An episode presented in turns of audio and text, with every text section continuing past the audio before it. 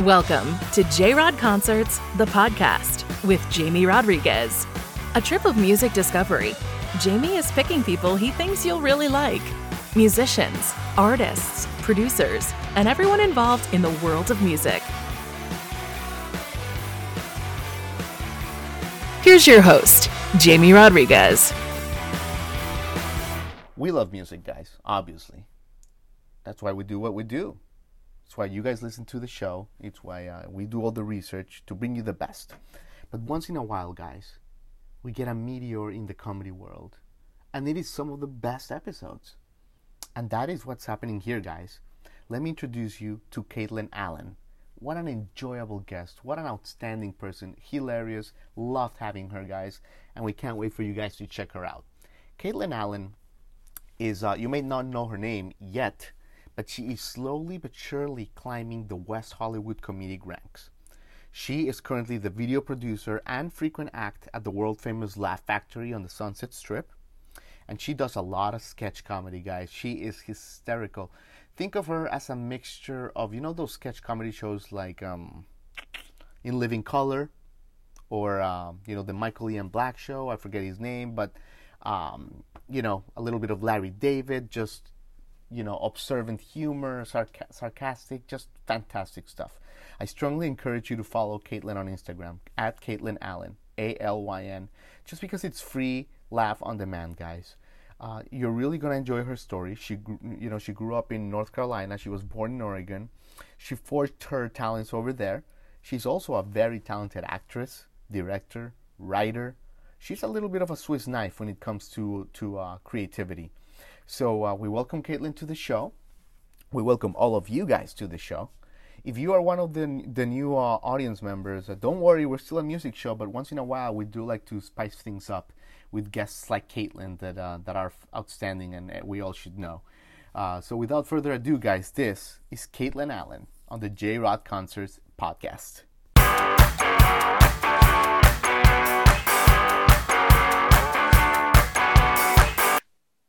Okay, how's this? God, it's so fucking bright. I'm in Venice right now.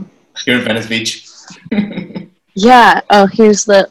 Oh, you can't see shit. What am I doing? Okay, I give up.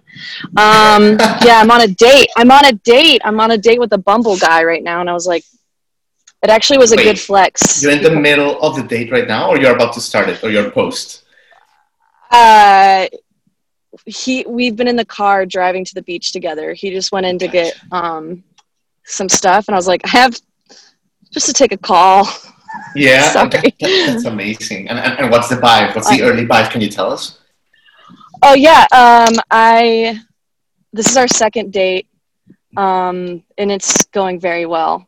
That's all. Oh, good. I like him. Great. I like. I like him. Yeah, Great. I like him. Um, okay. Shit, I'm great. Screwed. Breaking news! Breaking news! Everybody. Everybody! Oh, oh no.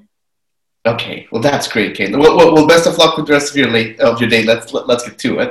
Um, sure. But yeah, but this is great. This is a first timer for us. Absolutely, in the middle of a Bumble date, like that's great.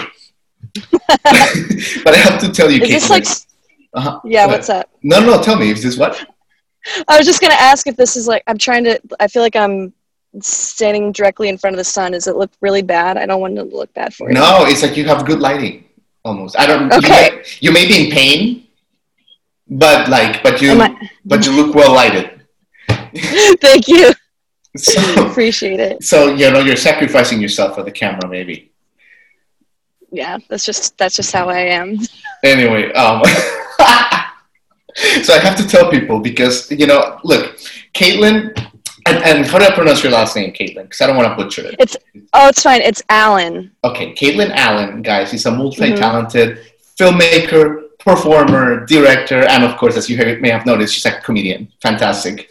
And, uh, you know, in pre-pandemic times and post, you can find her at the Laugh Factory, the world-renowned stage in the Sunset Strip. Um, and, you know, just playing stuff around California, man. She's super talented, and she's going to make her grand return, actually, this Saturday. Are you excited, Caitlin? Oh, my gosh. Um, I'm uh, right now, I'm just mostly nervous because I haven't even... I mean, I haven't done anything remotely comedy related this whole pandemic. Like, I haven't looked at any of my notes. I haven't gone over my set. And um, so I guess it'll be, I'm excited, obviously, but I'm also just like, I don't know what to expect. I was someone who was going up, you know, on stage performing every single night to keep yeah. that muscle, you know, uh, strong, and to have not, it's like not working out for five months. I'm just going to go run a marathon. I just don't want right. to pull any muscles and I hope I don't humiliate myself. But, um, you know, the, the vibe I've gotten from most of my friends that are back performing is that the audiences are just so happy to be there, and they're just so exactly. glad to be out, that I think it's just, it could be, could be the perfect storm, and like in a good way. I think it could work. Yeah. I feel like I feel like it's a perfect opportunity to like be off, you know, off comedic shape, because people are so hungry mm-hmm. for anything that doesn't have to do with, you know, with your grandpa dying and yeah. and uh, the world, you know, destroying itself and protests and all that. That it's like, you know what, anything murder hornets. Exactly. It's like, oh look, yeah. a white girl just speaking. Yes, that's hilarious. That's so good. Oh Absolutely. My god. So look, one of the great things about social media, um, through Mark Zuckerberg's algorithms and China stealing our identity, is you end up connected to some wonderful people, right? And uh, talented people.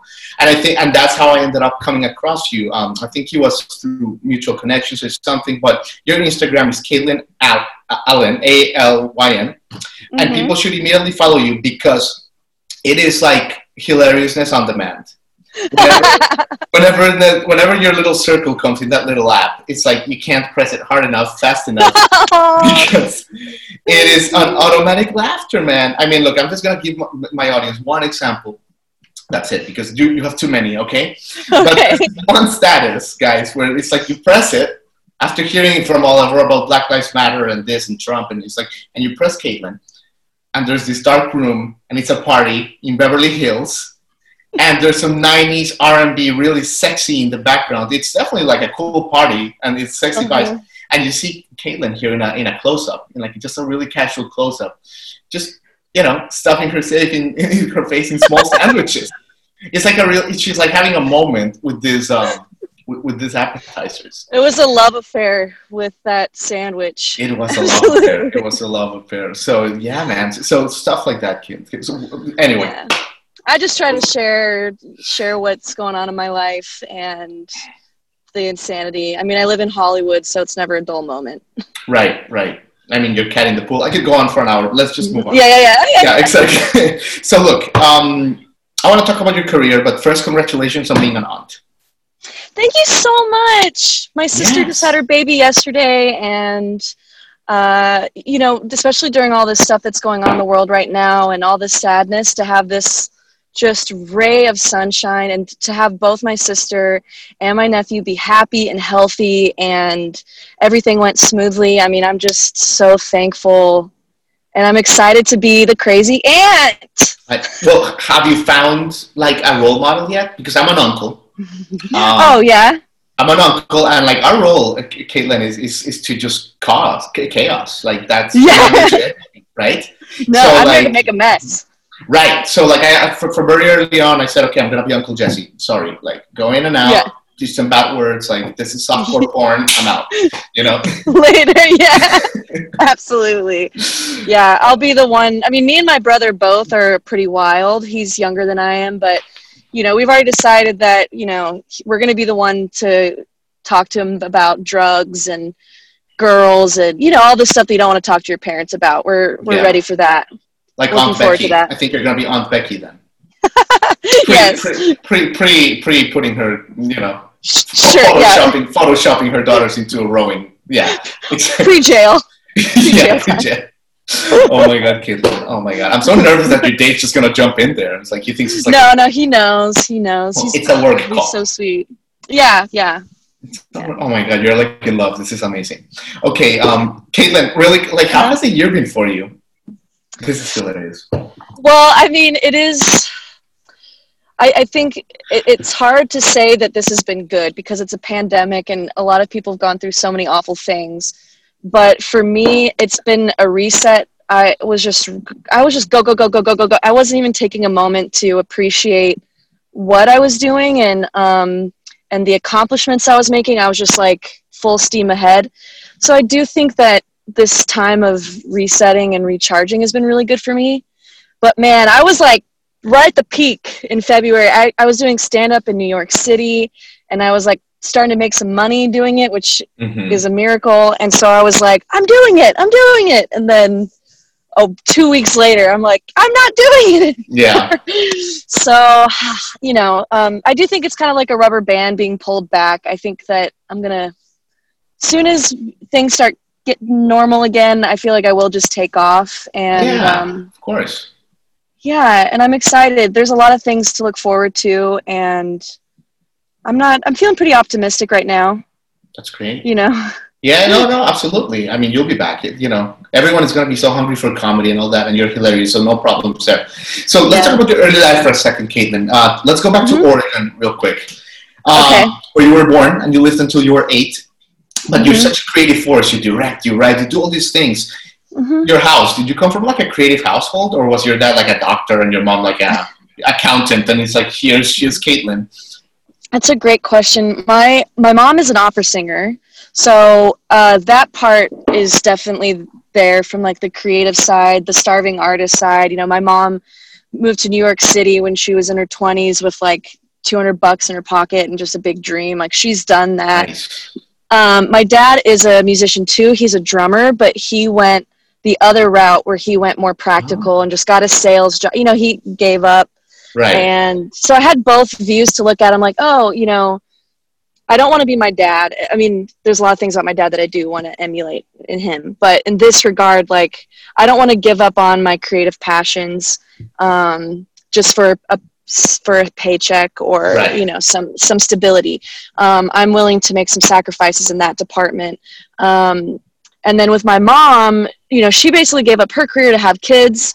And same thing, I was like, well, I don't really want to do that either. Like, that kind of always made me sad because she was just, she was traveling the world, singing with huge composers, doing huge things, and just gave it up for kids. And I was like, I don't think I could do that either. So um, they've both set me up for the creative life that I'm on. Yeah. Um, okay. And they're both very supportive. My dad basically forced me to go to film school, which ended up, at the time I was angry about it, and now I'm like, that was the best thing that could have ever happened to me. It was like going to Hogwarts but for art, you know. It was yeah. we had a really small conservatory. It was so fun, but in Winston-Salem but in Winston-Salem, North Carolina. yeah. And it was only thirty minutes away from where I grew up in North Carolina, and I had no idea that they even had a film school. So it was like this, I don't know, it was like this diamond in the rough opportunity. And my dad um was the and one a hell, and a hell of a film school, one of the top fifteen in the yeah. country. Great, yeah. Great alumni. Huge. And mm-hmm. it, um, oh God, his music started playing. Oh. Is it good? Um, is, is it really good? Yeah, he's got, he's got good taste. Yeah. Or is um, it like getting jiggy with it? It's like, oof, no, that's it was like gangster raps. Cause I was like, okay, that, okay. All right, I don't know sure. what happened there, but, um, oh, maybe he's connected to his phone. Anyway, I saw him. He, he got a, um, we're going to go ride, we're going to ride longboard skateboards here in a second. Um, yeah, so my dad was really supportive of the film school. Every time that I directed a movie, he came to set, would like bring me a coffee. I mean, just like the cutest freaking dad in the world. And um, super supportive. And my, yeah, and my mom's the one that I call where I'm like, I can't do this. I give up. I hate Hollywood. You know, and she's the one that's like, no, stick it out. You gotta stick it out. Stick yeah. it out. Think of all the things you sacrificed for this, and you know. So she keeps. She's my biggest cheerleader. That's awesome. Um, so I'm I'm really really lucky. Yeah. That's great. That's great. And, you know, you did such good work in North Carolina, Caitlin. You did this one uh, commercial P S A for the North Carolina Film Commission. Well, God, you started... did your research. Telekinesis, right? Anyway. Yes. But, uh, yeah, yeah, yeah. You started it. You screened it in Sundance at this North Carolina event. Like, but, like you're the star. Like, you did the whole thing. Um, mm-hmm. But it, I thought it was really well made, of course. So good job. But I thought, it, like, how many takes did it take you to do that whole thing? It's a dance, that... man. It's like... Yeah, it was... It was for, one take. Yeah. I mean, like, not one uh, take, but you know. I'm going to put it in the video version. The podcast people are out of luck. They'll just have to imagine it. But, but like, okay. Caitlin, like, she's, you know, she's talking about the incentives in North Carolina, but she's walking through a set, and she's holding on to a coffee, and then an assistant grabs a coffee, and then, like, some guy's like, yo, are we going out tonight? And then she's like, hey, like, she says something. It's like this like, carousel of, like, moving parts. I can't, yeah. like, that, that was not a one take, was it? It was no, no. I mean, it was a, what I meant. It was one shot, so there's one no shot. cuts. Yeah, yeah. Exactly. It was it was literally all the dolly track that our school had. That the whole thing was on a dolly, um, and I think we did fifty-two takes. fifty-two, yeah. It, it was a, it was really exhausting, um, and it would be something where I did it perfect, but it, we got the camera guy was out of focus, or the camera guy got it right, but but I you know fucked up a line, or you know it was uh, it was that kind of that that was partly why there were so many takes. Yeah. Um, but man, did it feel good when you know when our director Preston. Came out um, great. Yeah, where he was like, "Okay, that's it." I was like, "Thank God." Yeah, like now we're really going out. Where are we going out for real? Yeah, seriously, um, we're really getting drinks now. So I want to talk about when you moved to L A, but before that, I want to ask about mm-hmm. those hipster hipster glasses you had in, in North Carolina, like that your father threw away or whatever. Like, are you gonna make a comeback post pandemic? No, they, I think they should. I got a lot of compliments on those. Um, they are dad glasses for sure. Like all I was missing was the mustache, and I would have been mm. there. Um, yeah, I, I broke them. I, my fat ass, I sat on them and that was R I P, R I P. But, um, yeah, I've been thinking about, I was just such a cool art, artsy kid in college. And now I'm like, I want to, I want to get back to that, you know, be a yeah. little more stylish, a more hip. Get some I think, it com- I think it comes across, you know, I yeah, think you so. think, I, I think so. I, Yeah, yeah, yeah. You can't really block it. Okay, so you move to L A. You do a lot of really cool stuff. Um, mm-hmm. You know, you work, for example, with California Sidekicks. You did a, a lot of work for them. But no, it's very well made, actually. So, like, you're in, in mm-hmm. all over that.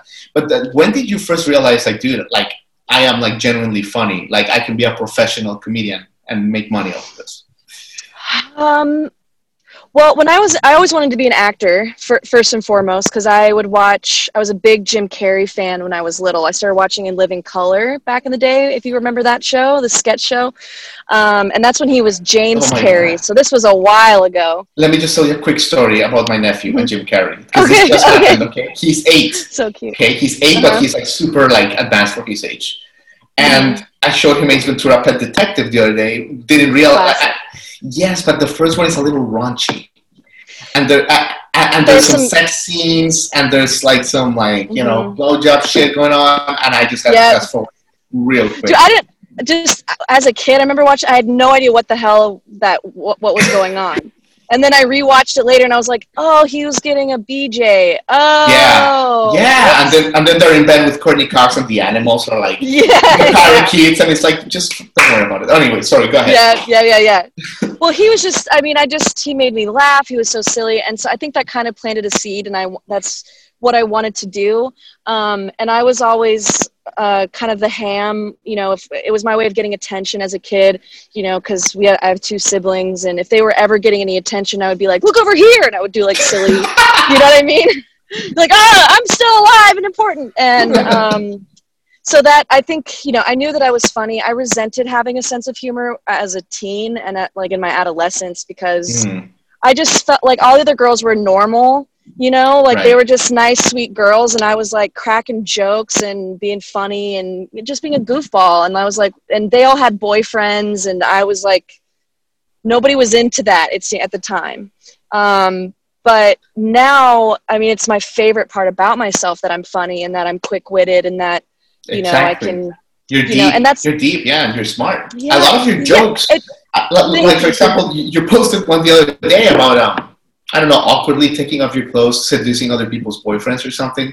Something really funny like that. I don't know what it was, but but there's a lot of sociological truth to all those things you do. You know what I mean? Yeah, yeah. So, I mean, and that was part of it, too, was I didn't feel like anybody, I didn't feel like as many people got me sometimes, too.